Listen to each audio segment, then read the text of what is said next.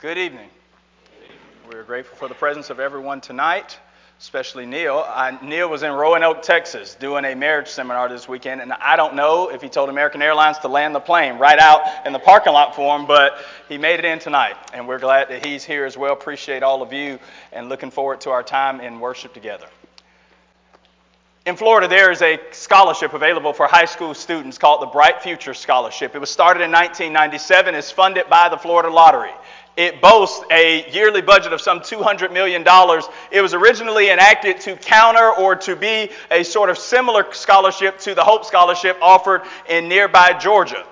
Every year, they take high school graduates and note their SAT scores, their ACT scores, their grade point average, and just as the title of the scholarship says, it notes individuals who they believe have a bright future, and they believe those individuals are not only worthy of applause and of accreditation to different schools, but also financial stipend. And though the scholarship has gone through changes throughout the years, it still stands. And the idea is if you perform, they want to help bolster your future by giving you financial aid that you never have to pay back to say, We hope you succeed and we believe you will. And you know, in most of the world, that's how it works. You think about arts or sports or politics or anything, and normally the best and the brightest succeed. Malcolm Gladwell, in his book Outliers Stories of Success, he says the reason why people succeed is really not about their talent, though that's a part of it. It's not about their gifting. Gladwell says you've got to be in the right place at the right time, and then the rest of it's just luck. And he says that's how most people succeed. Thankfully, when you think about Christianity, it just doesn't work that way. Spiritual success is not simply for apostles, prophets, preachers, elders, and spiritual gladiators. According to the New Testament, spiritual success, as God would have it, is for everybody, it's for all of his people. The New Testament pulls no punches as it talks about the bright future that is ours. And I appreciate the songs that David led because they all stress the importance of this idea. Peter talked about our future and he said, We're headed to an inheritance that is incorruptible, undefiled, that fades not away, reserved in heaven for you who are kept by the power of God through faith for salvation ready to be revealed in the last time. 1 Peter 1 3 through 5. Paul said, Your citizenship is in heaven, and from heaven you look for a Savior, the Lord Jesus Christ. And when He comes, He'll change your lowly body, and it'll be fashioned like His glorious body. Philippians 3 20 and 21. John says, We don't know all of what it's going to be like, but when He appears, we'll be like Him, because we'll see Him as he is, 1 John 3 and verse 2. And yet, for all that the Bible says about our bright future, sometimes people get discouraged. You think about the lesson from this morning and the gospel that the world is preaching, and if we're not careful, we might sort of slip into despair. So tonight I want you to think about this lesson is really the counteracting to the morning's lesson about the false gospel that the world preaches. You know, many people, they realize the decline of religion in the West they realize that the religious influence that America once held is sort of slipping sometimes out of our hands. Congregations sometimes go off into apostasy, some close their doors, and there's various reasons for that. But there are some people that think, I don't know if the church is going to make it. I've talked to people in this state and other places who've said things like, I worry about the church for the future of my children or grandchildren. You ever think about that? People say they worry about those kinds. I talked to a man in Florida one time and he told me, You know, Hiram, the church is in the shape that it's in because everybody doesn't use the King James Version. He said, Listen, if everybody, he said, we've got to learn how to use what got us here. And I was thinking, Oh, the Greek manuscripts? He said, No, the King James Version of the Bible. We got too many translations. He came from a good place, but he was saying, I'm worried. I'm concerned. And it's nothing new. The Israelites saw signs, wonders, and miracles. Moses and God, of course, led them out of Egypt with a mighty hand, and they got to the Red Sea. And instead of seeing their deliverance, some of them saw their doom. They said, We've come here to die. Exodus 14, 10 through 12. Moses told the spies, 12 of you, go into the land. It's already yours. Just spy out the land. And 10 of the spies came back and they said, We just can't do it. Numbers 13. Though Nehemiah was building the wall, Sanballat, Tobiah, and Geshem, they saw a fickle wall. And in Nehemiah chapter 4 and verse 3, they said it's so weak that if a fox runs up it, he'll bring it down. And when they came back from Babylonian captivity, Israel that is, there was an older generation that had saw the beauty of Solomon's temple, and instead of realizing that the glory behind that temple was ultimately the presence of God, because the new temple lacked the palatial beauty of that one, you couldn't determine who was praising God and who was weeping in Ezra 3 10 through 13 because the noise was so loud and the ideas so competing. One generation said, We'll never be what we were, and there was another generation that was just simply glad to be home. Tonight, I want us all to appreciate the church's brightest days are out in front of her, according to the New Testament. And what I mean by the church tonight is really the church of Jesus Christ. I'm preaching this sermon at the Lehman Avenue Church of Christ, and I believe that is true about us, but I mean something different altogether than just the church at Lehman. I don't even just mean the church in the United States of America, though I believe the things in this lesson, if applied in the United States, will ensure her success as well. But the church of Jesus Christ, as it's described in the New Testament, people of God everywhere doing the things that we find in the New Testament, and that can and must be us. And if it is, the future is bright out in front of us no matter what we face in our current culture or in the days ahead. So tonight there'll be seven points. If you put them together, this is a 15 point sermon. Eight from this morning, seven from tonight. But we're not going to add them up like that. Tonight, seven reasons why the church's future is bright right now and in the future, no matter what. Let's begin. Number one the church's future is bright because of the presence of Almighty God when Israel was making their way throughout the wilderness, Exodus chapter 13, verse 21 and 22 says that God was always with them, a pillar of cloud by day and a pillar of fire by night. His presence rushed into the tabernacle at the end of Exodus in chapter 40, verses 36 through 38, and he says, I'm always with you. What does David say in Psalm 23 and verse 4? Yea, though, or even though I walk through the valley of the shadow of death, I'll fear no evil. Why, David? Because there's no evil to fear? No. What does David say? Because you are with me. David says the presence of God makes all the difference. In the New Testament, there's no difference. You know, the apostles were distraught and discouraged when Jesus said, I'm ascending, I'm going back to heaven. Jesus said, I won't leave you as orphans. John 14, 16 through 18. I will send you the presence of the Holy Spirit, and he'll be with you. And the rest of the New Testament says the Holy Spirit is there as a down payment on the eternal salvation to come. 2 Corinthians 1 and verse 22, 2 Corinthians 5 and verse 5 the church of Jesus Christ has a bright future ahead of her because of the presence of Almighty God. If you have your Bible, maybe you're already there. Look at Matthew 28. This is near the end of Matthew's gospel, and Matthew's given us the Great Commission as we refer to it. Jesus says in verse 18, All authority has been given to me in heaven and on earth. Go therefore and disciple the nations. How do you do that? You baptize them in the name of the Father, Son, and Holy Spirit. And sometimes we read this passage and we immediately start thinking about how we do what Jesus wants us to do in verse 19. But as important as that is, that's not the most important verse in the section. We worry about how we're going to go disciple the nations. The most important thing is verse 20. And lo, I am with you always to the end of the age. If verse 20 is true, verse 19 is no problem. No matter when we live or where we live, lo, I'm with you always, even until the end of the age the church's future is bright because of the presence of God. Matthew actually bookends his gospel with this idea of the God who is present. At the beginning in Matthew 1:23, he says Mary's going to bring forth the son, you'll call his name Emmanuel, which means God with us. And then at the end of Matthew, Jesus says, "I'm going to be with you to the end of the age, no matter what." The church has a bright future because Jesus Christ is always going to be present with his people. And as long as that's true, no matter what else happens, we don't have to fear. No matter where, what we go through or what we face or what the opposition has in store, if God is with us, there's nothing to fear. Hebrews 13, 5 and 6, the Hebrew writer says, God is with me. He says, I'll never leave you, nor will I abandon you. Therefore, my people can boldly say, The Lord is my helper. I will not fear. What can man do to me? If God's on our side, we ultimately should be bold and courageous and realize that our best days are out in front of us. If we have the same divine waymaker that they had then in our corner now, we'll be successful. When we move locations, we'll be successful in Cumberland Trace because in the end, our success is tied to the presence of God, not to any one person. Listen, the success of the Church of Jesus Christ doesn't rely on any one of us. Not in smooth, suave, talented preachers, not in our programs, not in our own human wisdom and intellect. The success of the Church of Jesus Christ relies on the Christ of the church.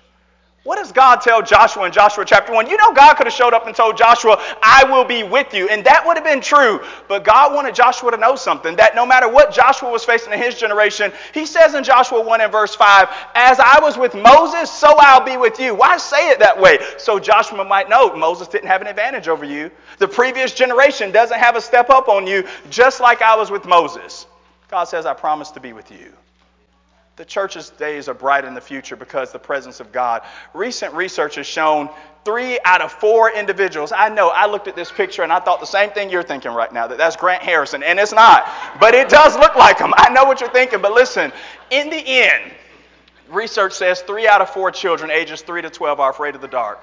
There's various reasons for that, but the primary reason why people are afraid of the dark, and they say the numbers are trending up for adults as well. This fear of the dark comes about because in the end, they say when people see things in the dark, they can't see in the dark. The dark obscures our vision, and the fact that we don't know what may be coming or what lurks in the dark is what causes this uneasiness and this fear. And maybe we think about our world getting so dark and things getting so bad and ungodliness rising so high that we think, I don't know if we're going to be able to succeed. But remember what David said in Psalm 139 and verse 12? To God, the darkness is not dark to you. Our darkness isn't dark to him. It really doesn't phase him. And so, what we should be saying to ourselves is the church's future is bright. In the midst of a sexual revolution, God will be with us. In extreme positions to the right or the left on social issues, God will be with us. If there's persecution from without or within, the church will succeed. You know why? Because God's going to be with us. When we face difficulty and we don't know what decisions to make, God will be with us. The church will succeed. Her days, her future is bright because of the presence of God. Now, here's number two because of the power of the gospel.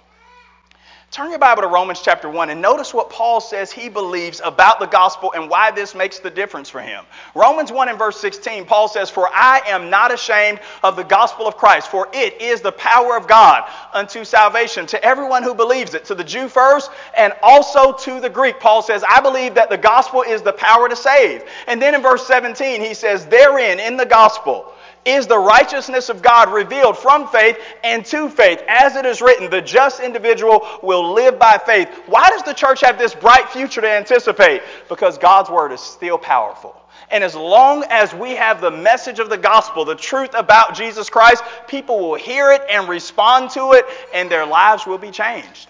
The truth of this message that Jesus really came to this earth and died on a Roman cross and was raised from the dead for the justification of the world. When that message is believed, there's just something about that message by God's divine choice. He's put the power in that message, and when people hear it, it changes their lives.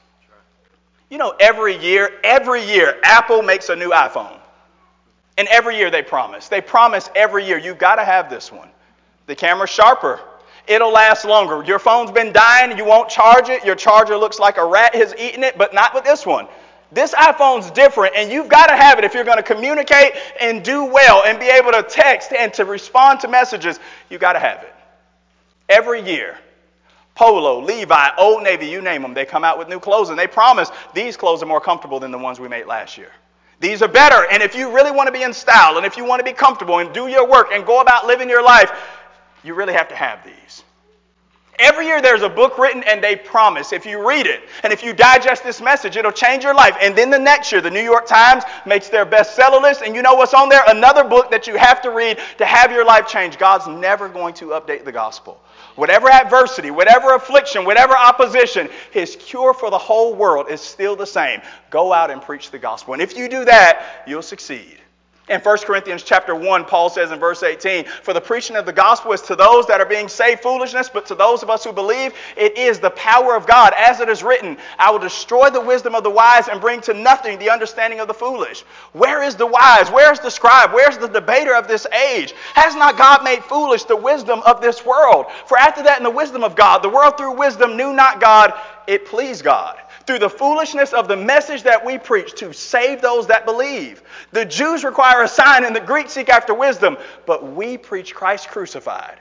To the Jews, a stumbling block, to the Greeks, foolishness, but to those of us who are called, both Jews and Greeks, Christ, the power of God and the wisdom of God. In 1 Corinthians 1 18 through 25, Paul says, This is what's going to change the world. And guess what? In 2024, it's the same thing that'll change ours.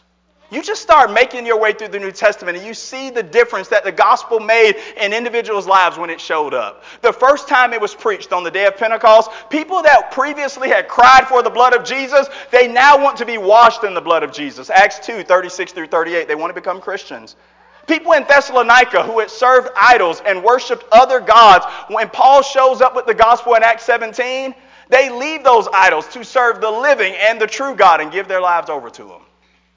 The corrupt Corinthians, who performed just about any sin that we can think of today in their hometown of Corinth, they were converted. Their lives were changed. Even Paul, who was once a violent aggressor, became a vigilant ambassador. And why all of these people? Because they heard the gospel message and it changed their lives. You want the church to have a bright future?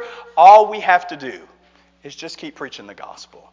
All we have to do is keep going out and reminding people of old truths recently forgotten. The message doesn't need to be updated or changed.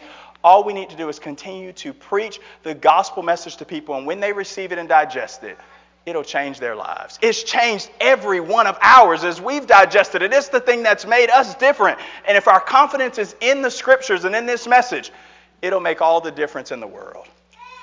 You know, in the future, some of our expedients and some of our traditions might not fare well.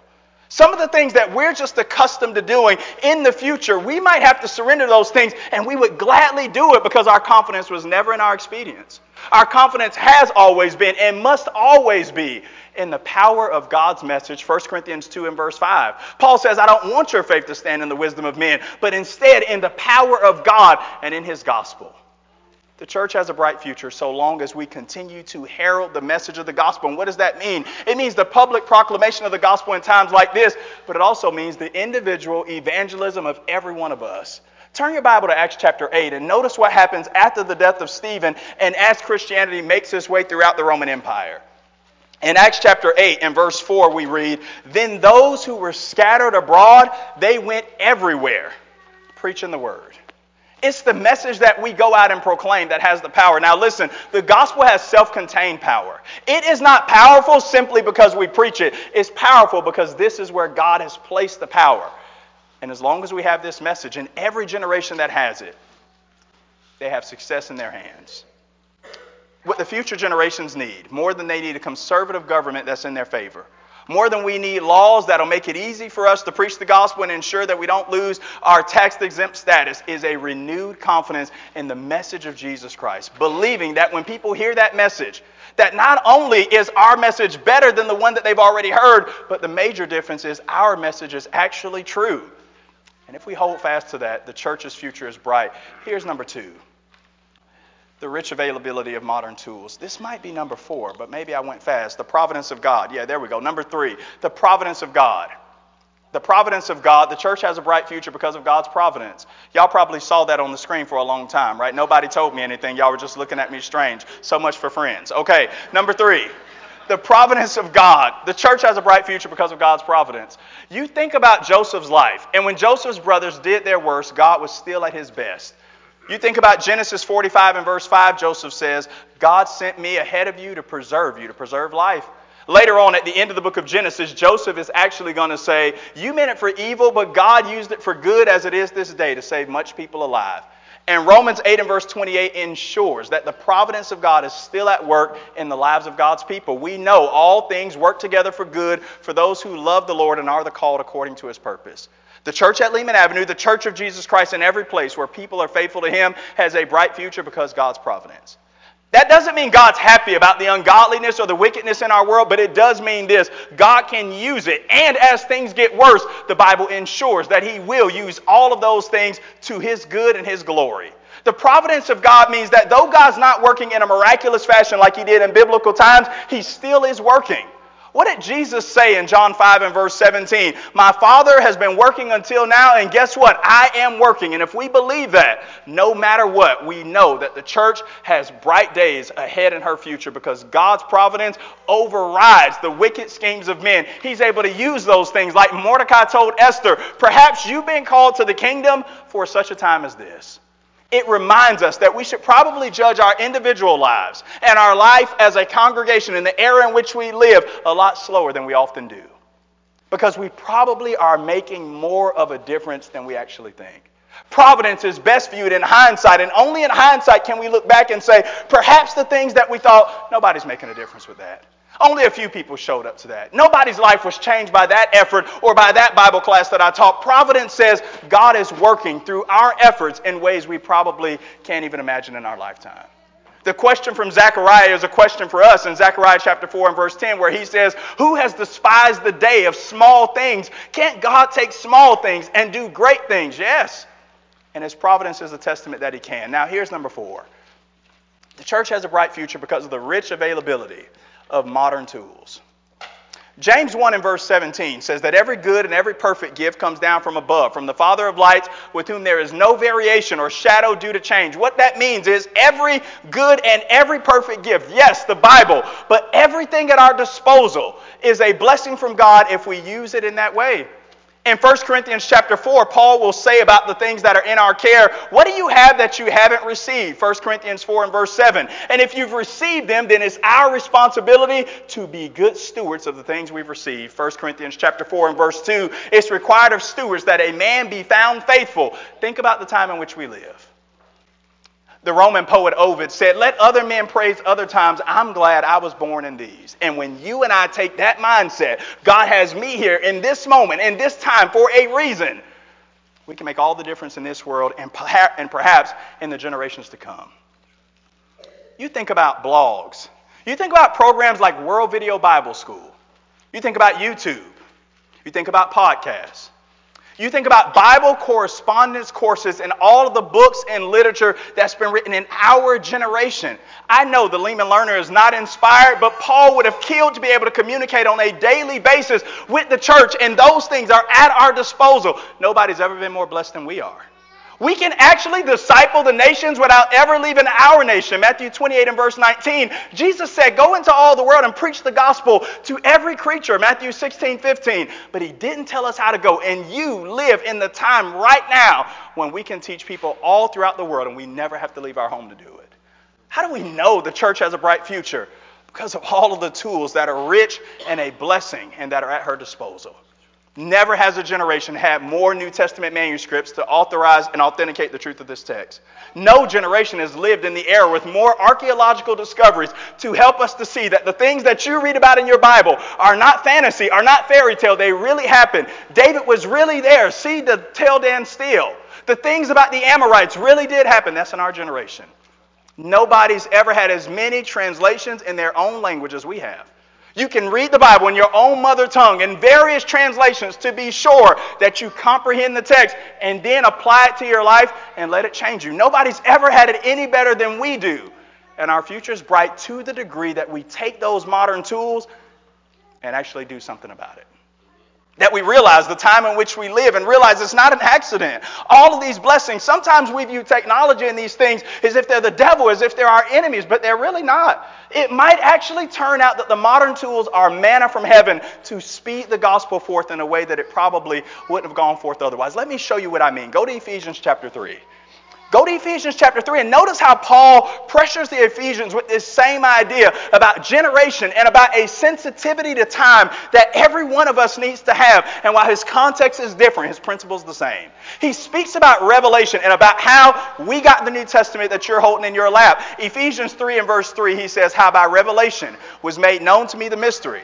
I wrote it down for you in a few words. Verse 4, so that when you read, you might understand my knowledge and the mystery of Christ. Now here it is in verse 5 which in other ages was not made known to the sons of men, as it is now revealed to us by his holy apostles and prophets by the Spirit. You see verse 5?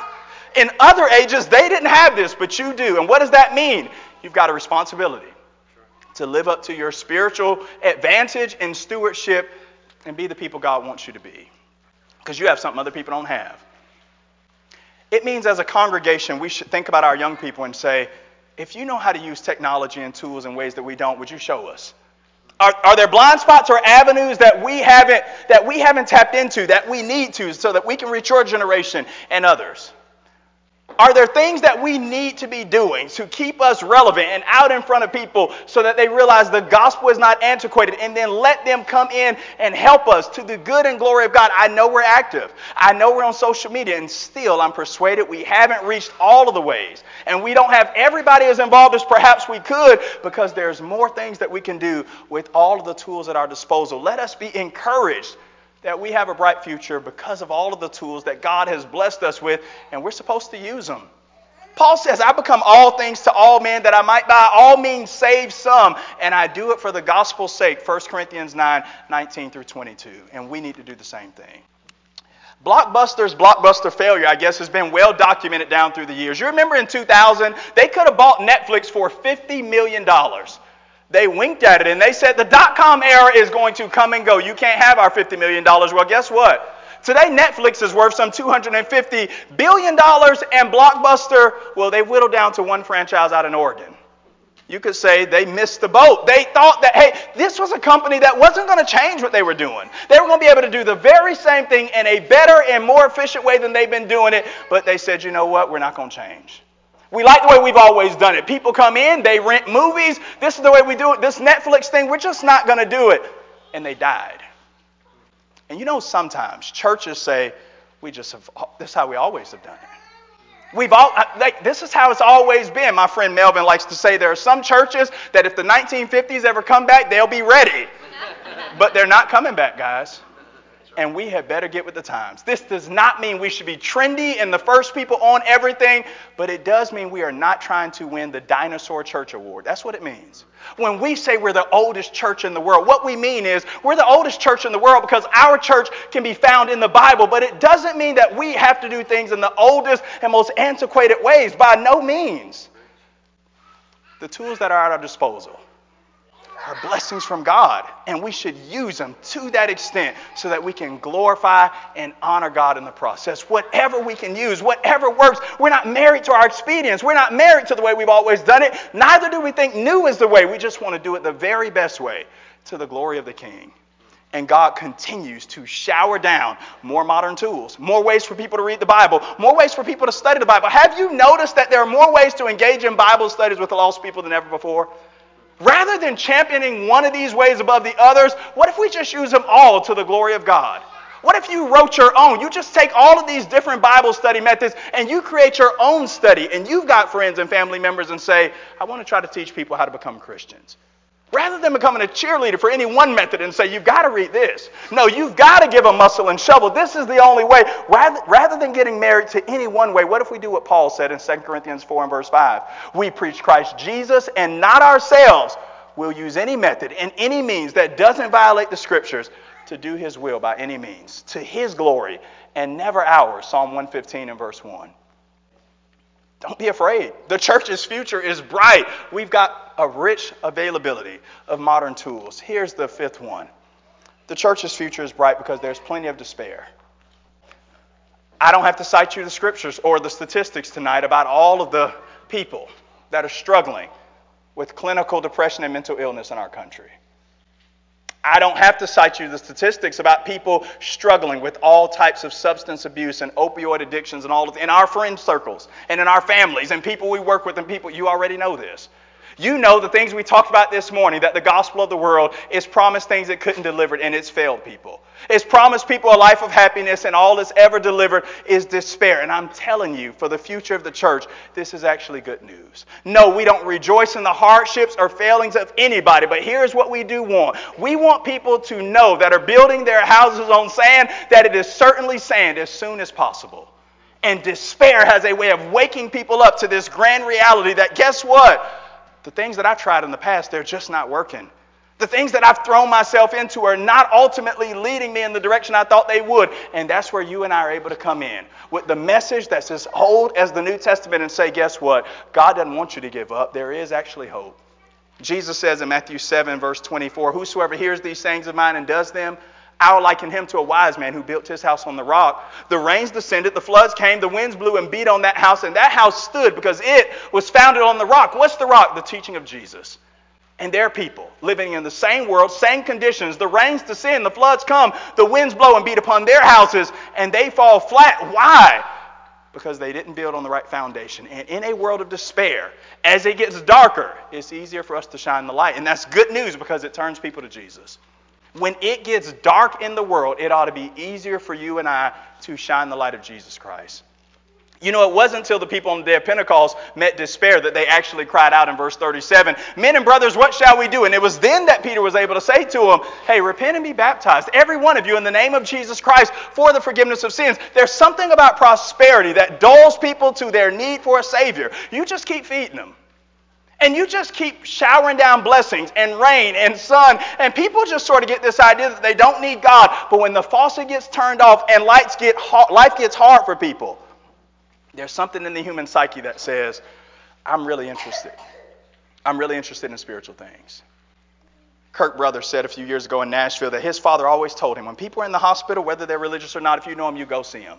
Because in everybody's life, the door to spiritual things often cracks open, even if it's only once.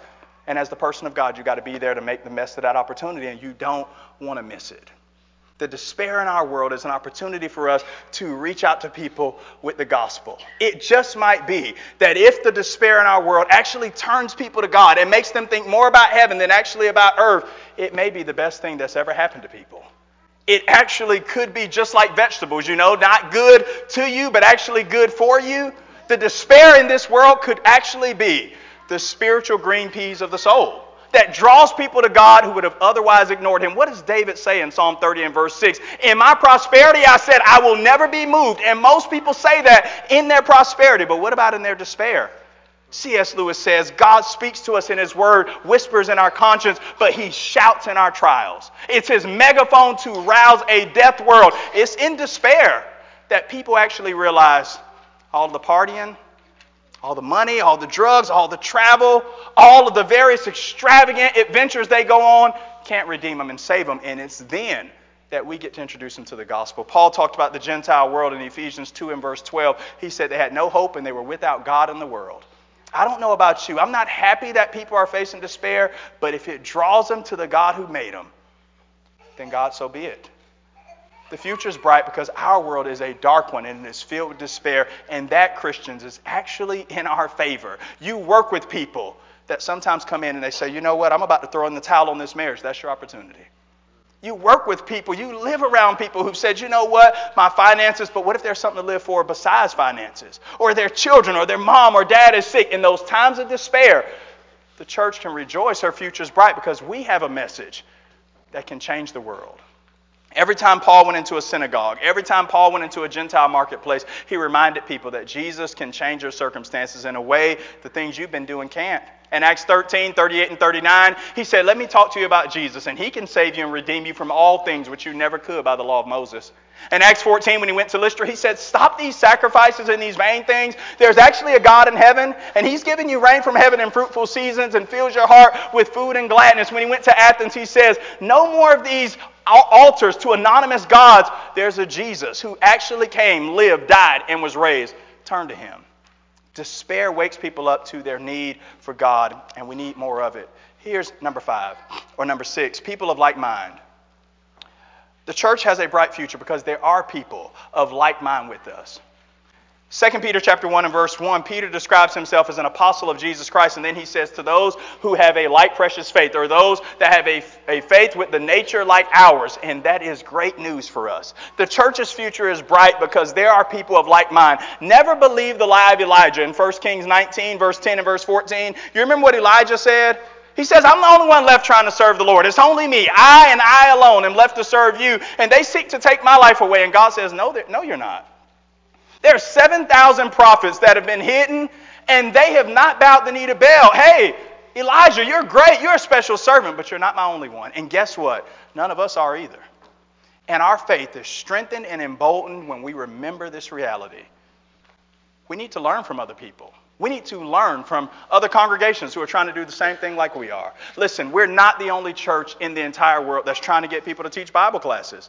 We're not the only people trying to figure out how we can do this. How can we reach out to people in our neighborhood and in our community with the gospel in effective and yet scriptural ways?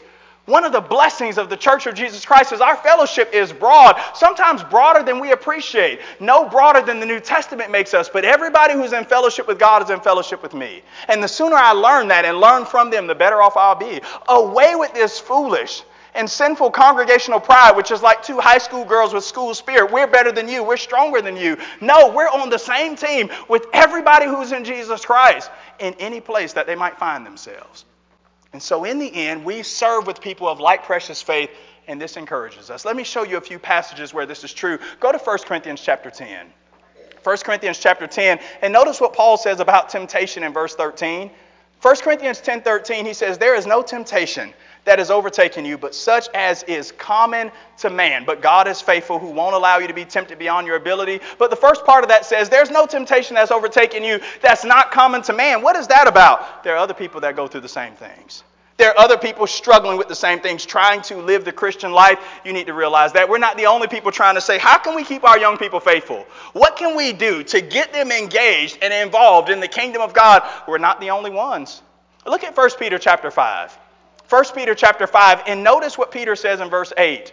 1 Peter 5 and verse 8 Be sober, be vigilant, because your adversary, the devil, as a roaring lion, walks about seeking whom he may devour. Now, notice verse 9. He says, no, resist them fast in the faith, knowing that the same conflict is being accomplished by who? By your brotherhood throughout the world. It's not just you. Every congregation in our area who's trying to please Jesus Christ and who's faithful to the New Testament, we ought to lock arms with them and say, We're your teammates, not your competition. We really want to help you glorify God. Will you help us? You come to equip. This is for our people, of course, but you are our people, and we want to help you glorify God. Have y'all done something that's worked for y'all? It may not work for us, but how's that working out? Because we want to learn from you guys because we're on the same team for the good and glory of God. Because God's church is as broad as the world, because that's exactly what He promised. Now, here's the seventh and final thing tonight that ensures us that the church has a bright future. And if this was the only point we had tonight, this would be the only one we need prophetic assurance.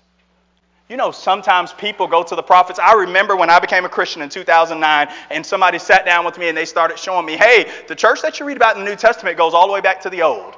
And they went to Isaiah chapter 2, where Isaiah says the church of Christ is going to start in Jerusalem and all nations are going to flow into it. All nations are going to flow into this kingdom. And in Daniel chapter 2, and they talked about the four kingdoms, and in the days of these kings, God's going to set up his kingdom, and that kingdom's never going to be destroyed. And I believe those passages, believe it then and believe it now. But here's what I think we need to make sure that we continue to emphasize the prophets don't just tell us about the church's origination the prophets tell us about the church's continuing and enduring nature down through the seasons. Do you believe the prophets?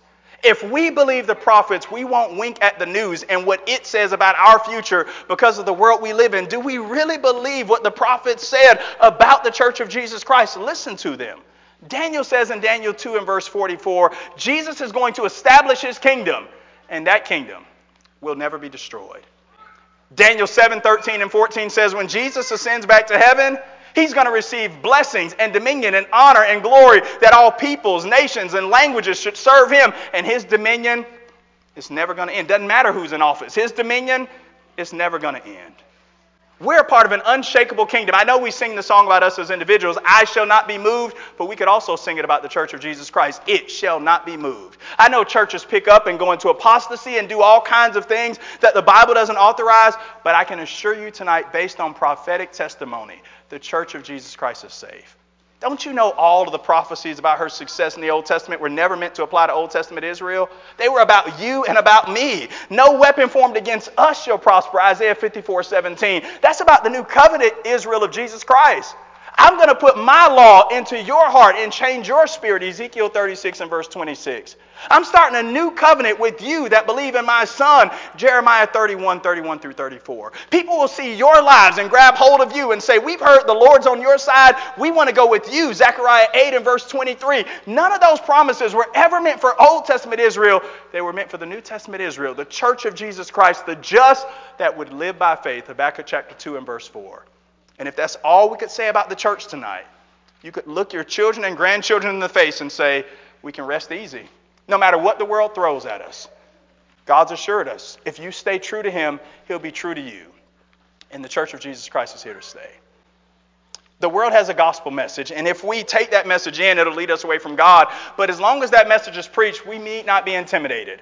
Because God's presence is going to be with his people. God has assured us, I'm going to be with you. As long as we have the power of the gospel, if we proclaim it, people will receive it and believe it, and their life will be changed. God's providence is with us. He showered down an abundance of tools for our use and for our rich disposal. We simply need to use those things for the good and glory of God, remembering that no matter what, God's going to be with us.